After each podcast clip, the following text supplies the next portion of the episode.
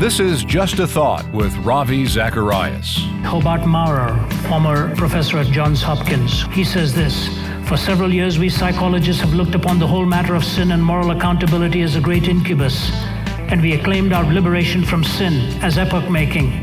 But at length, we have discovered that to be free from sin and to have the excuse of being sick rather than being sinful is to court the danger of becoming lost.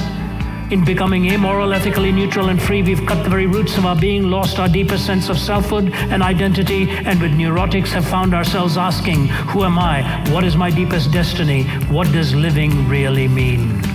You see, when you admit who you are, you begin to recognize the solution is going to have to come from the spiritual dimension because knowing the right thing does not necessarily guarantee that you will do it helping the thinker believe and the believer think. For more information, go to rzim.org.